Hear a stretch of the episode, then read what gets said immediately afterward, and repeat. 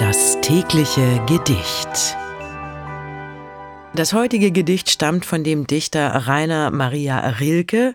Es ist erschienen im Jahr 1909 und heißt Du musst das Leben nicht verstehen.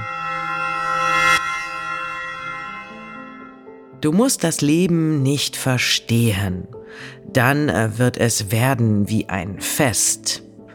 Und lass dir jeden Tag geschehen, so wie ein Kind im Weitergehen, von jedem Wehen sich viele Blüten schenken lässt. Sie aufzusammeln und zu sparen, das kommt dem Kind nicht in den Sinn. Es löst sie leise aus den Haaren, drin sie so gern gefangen waren, und hält den lieben jungen Jahren nach neuen seine Hände hin. Das war Du musst das Leben nicht verstehen von Rainer Maria Rilke. Wenn du dein Leben täglich mit Poesie versüßen möchtest, dann folge oder abonniere uns.